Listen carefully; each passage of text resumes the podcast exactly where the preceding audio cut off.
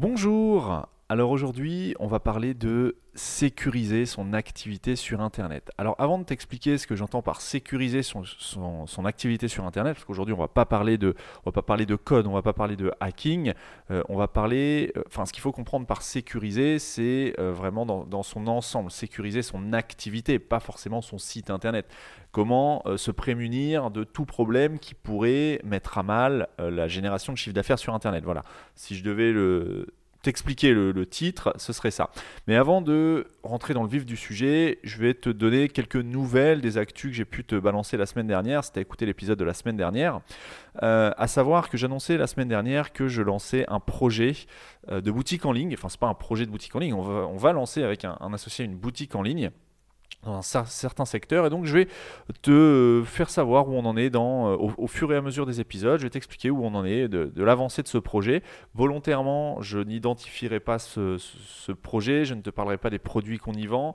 Euh, alors c'est pas du dropshipping et tout ça, hein. c'est simplement parce que mon associé n'est pas forcément d'accord pour que je communique clairement sur ce, ce, business.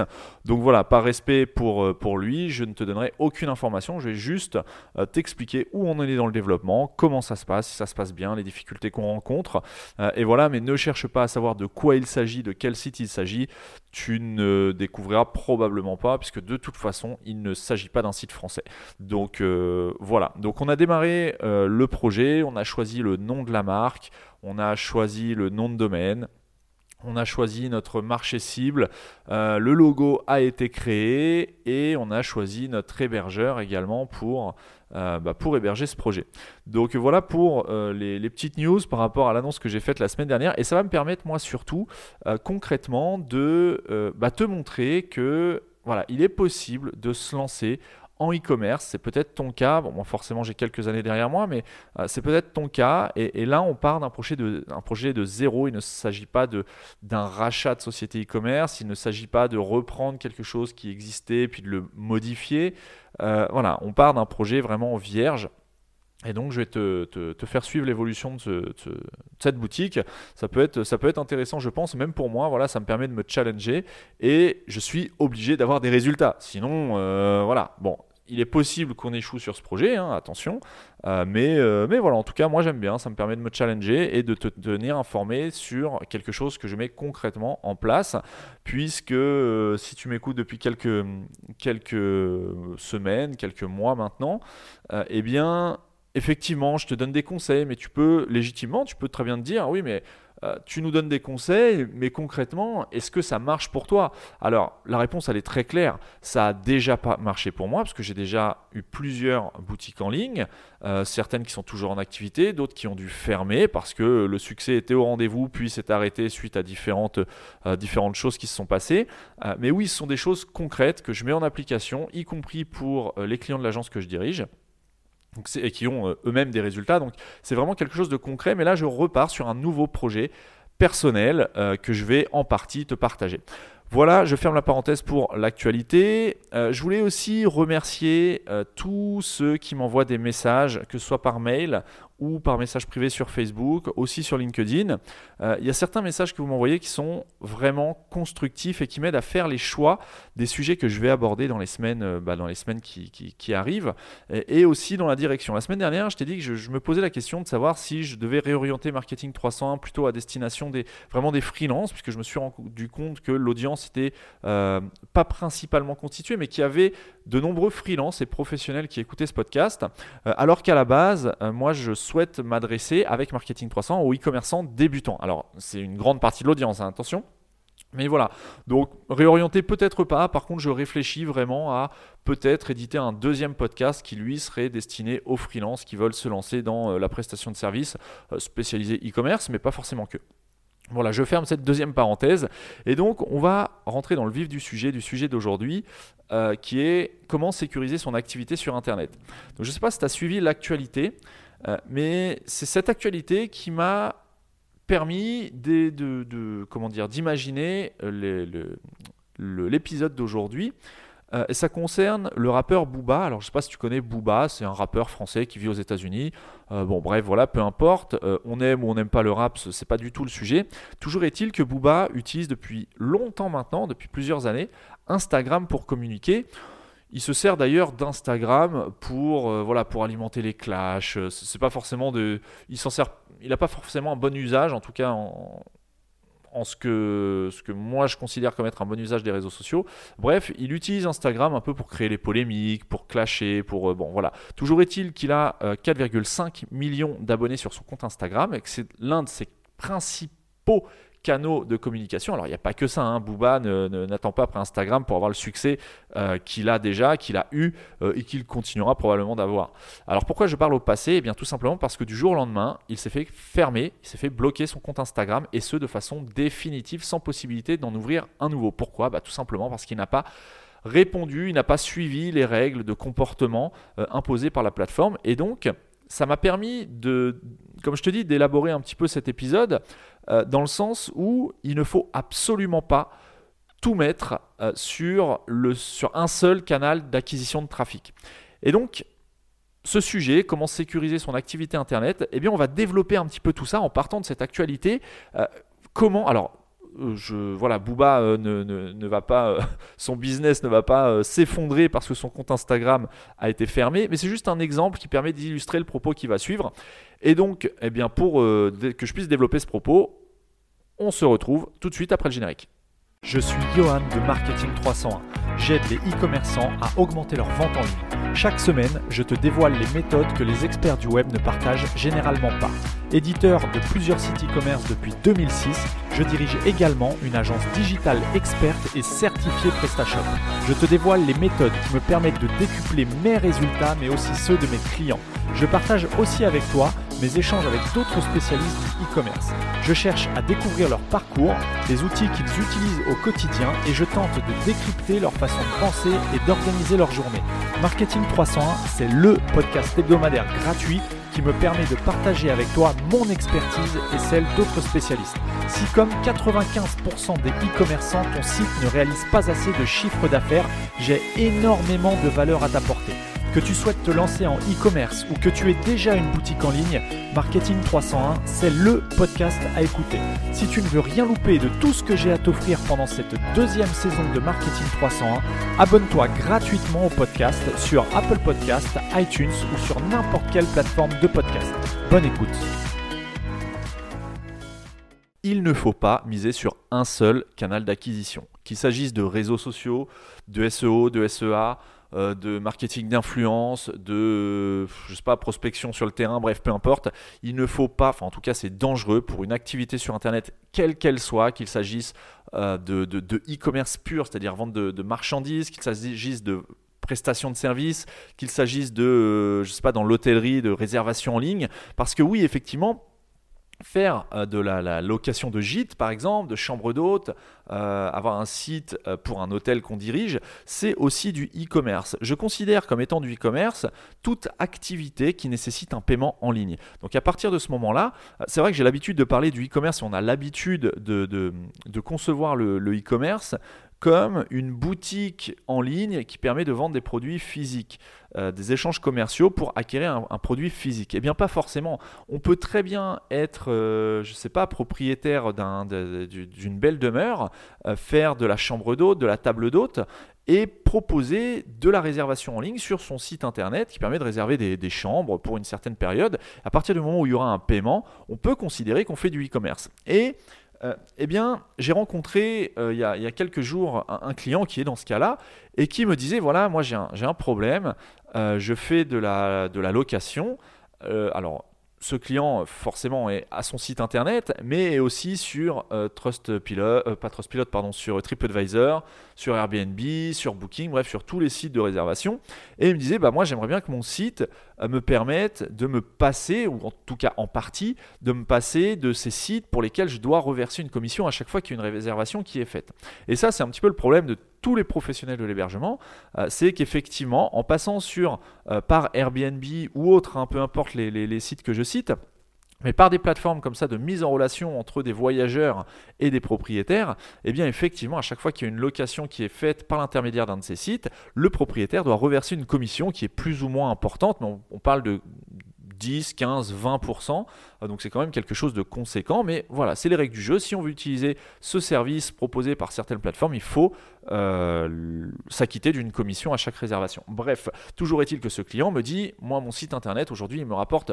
Euh, absolument rien, j'ai quasiment pas de demande de réservation, euh, je, il me génère pas de chiffre d'affaires, donc il me coûte, puisque forcément un site internet c'est un hébergement, éventuellement une maintenance, euh, maintenir du temps aussi, parce que pour maintenir un site internet, eh bien, il faut le mettre à jour régulièrement, etc. etc. Et donc il me dit j'ai un site aujourd'hui qui me coûte, qui ne me rapporte rien, j'aimerais que cet outil me rapporte, puisqu'aujourd'hui je suis dépendant de Airbnb et tous les sites de, de réservation euh, auxquels je dois une commission relativement importante à chaque fois que je fais une vente par l'intermédiaire de ces sites. Il faut entendre par vente euh, donc une réservation de, de chambre ou de gîte par l'un de ces sites. Et donc, eh bien, on a regardé, on a déconstruit un petit peu sa stratégie telle qu'elle est euh, jusqu'à maintenant, telle qu'elle était jusqu'à maintenant. Et eh bien, il faut savoir que euh, pour l'objectif du e-commerçant, c'est pas d'avoir des réservations, c'est pas d'avoir beaucoup de trafic, c'est pas d'être bien positionné sur Google, c'est pas d'avoir un site rapide, c'est pas d'avoir un joli site, c'est de faire du chiffre d'affaires. Tout comme n'importe quel entrepreneur, un e-commerçant, quelle que soit son activité, son but final, c'est de réaliser un, certain objectif de chiffre d'affaires que lui-même va se fixer. Mais pour réaliser ce chiffre d'affaires, eh bien, il y a plusieurs étapes qu'il va falloir franchir. Euh, au fur et à mesure et de façon, comment dire, de façon euh, progressive. On ne peut pas se dire, voilà, je vais mettre telle action en place pour générer du chiffre. Ça, c'est un raccourci qui ne fonctionne pas. Et la plupart des, commerçants, d'ailleurs, qui ont peu ou qui ne réalisent pas leurs objectifs de chiffre d'affaires me disent mais voilà je comprends pas parce que je cherche on m'a dit qu'il fallait du trafic j'amène du trafic mais je n'ai pas de chiffre d'affaires eh bien tout simplement parce que le trafic n'est pas forcément synonyme de chiffre d'affaires il y a plein d'étapes euh, qu'il va falloir euh, passer pour obtenir ce gain de chiffre d'affaires donc obtenir, avant d'obtenir du chiffre d'affaires, dans le cas de, la personne qui fait euh, de l'hébergement, de la location d'hébergement, ou euh, dans le cas d'un e-commerçant qui vend du produit physique, eh bien, il va falloir euh, obtenir des réservations, des réservations de chambres. Mais pour obtenir des réservations de chambres, il va falloir avoir des prospects. Il va falloir avoir sur son site des personnes qui connaissent son offre, qui découvrent son offre, donc avoir du trafic. Et c'est là qu'on est arrivé au constat suivant, c'est que d'une part, il y avait peu, voire pas du tout de trafic, donc forcément, euh, convertir zéro visiteur, peu importe ton taux de conversion, si tu as zéro visiteur, tu auras zéro vente. Si tu as 10 visiteurs, tu as peu de chances de faire une vente. Quand on part du principe que, ou du constat plutôt que euh, le pourcentage moyen, le taux de conversion moyen en France en e-commerce est de 3%, il faut bien comprendre que sur 100 visiteurs qualifiés qui viennent sur ton site, et j'insiste sur le terme qualifié parce qu'effectivement, si tu vends, euh, tu vends des pneus de voiture, euh, mais que sur ton site, tu arrives à amener des personnes qui cherchent à, acheter euh, des chaussettes, il y a de grands risques que ton taux de conversion soit de 0%. Puisque le, le, le, le but, enfin ce que recherche l'utilisateur n'est pas ce que tu as à proposer. Donc il faut bien comprendre, dans le cas où ton trafic est qualifié, que sur 100 visiteurs qui vont venir sur ton site sans visiteurs qui cherchent éventuellement à réserver une chambre pour telle ou telle raison, ou un gîte, ou une table d'hôte, ou bref, quelque chose, ou acheter ton produit, il n'y en a en moyenne que 3 qui vont passer euh, commande ou qui vont réserver une date sur ton calendrier. Alors attention, ce, chiffre de 3%, ça dépend évidemment, j'ai déjà abordé hein, cette thématique du taux de conversion, ça dépend effectivement du secteur, ça dépend de plein de choses. Là, c'est vraiment une moyenne. Donc, quand on reprend un petit peu l'analyse que, que, je suis en train de te décrire, pour avoir du chiffre d'affaires, il faut que tu aies des réservations. Pour avoir des réservations, il faut du trafic. La question est donc comment obtenir du trafic? Eh bien, il y a certains qui misent en grande partie sur les réseaux sociaux, il y en a d'autres qui vont miser en grande partie sur le SEO, donc le référencement naturel, et il y en a d'autres qui vont miser en grande partie sur euh, le référencement payant, donc le SEA, le, fait d'acheter euh, des Google Ads, des Facebook Ads, etc. Euh, etc.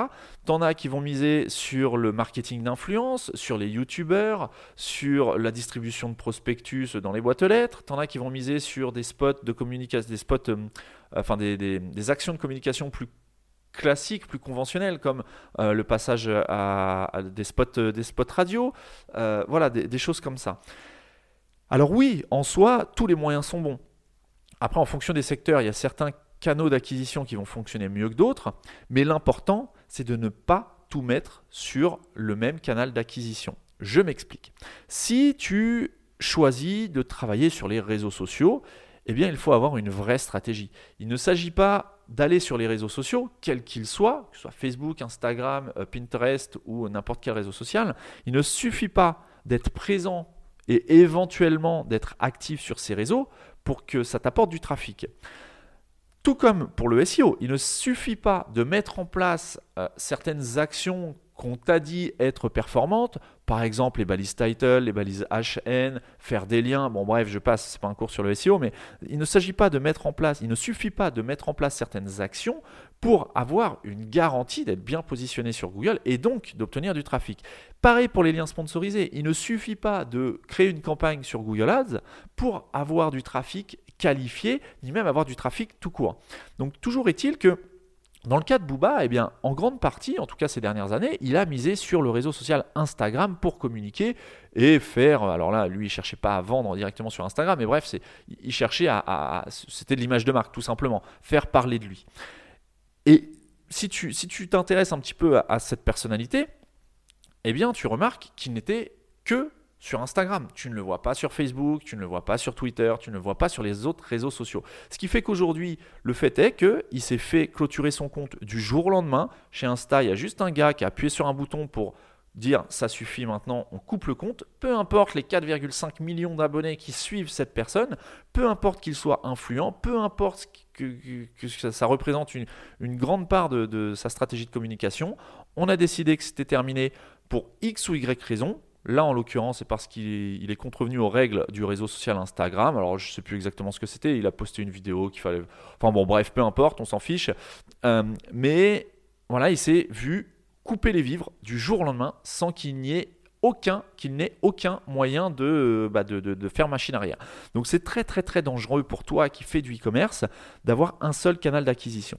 Maintenant, pour revenir sur les trois principaux canaux d'acquisition que moi j'estime, euh, comme les réseaux sociaux, le SEO, le SIA, euh, il faut savoir que les réseaux sociaux, si tu veux communiquer sur les réseaux sociaux, à moins que tu aies une stratégie vraiment très précise, très structurée et que tu saches exactement ce que tu fais, euh, ce que tu, oui, ce que tu fais, ce que tu fasses, bon bref, ou que tu fasses, à, moins que tu fasses appel euh, à un professionnel qui lui va te guider et va peut-être pas te garantir des résultats, mais va savoir où il faut que tu ailles pour avoir une chance d'avoir des résultats, eh il faut savoir que les réseaux sociaux, c'est une stratégie à très long terme, ou en tout cas avec un, une, comment dire, un volume de travail nécessaire pour avoir un retour qui est énormissime. Donc quand tu te lances sur les réseaux sociaux, il faut bien avoir conscience de ça.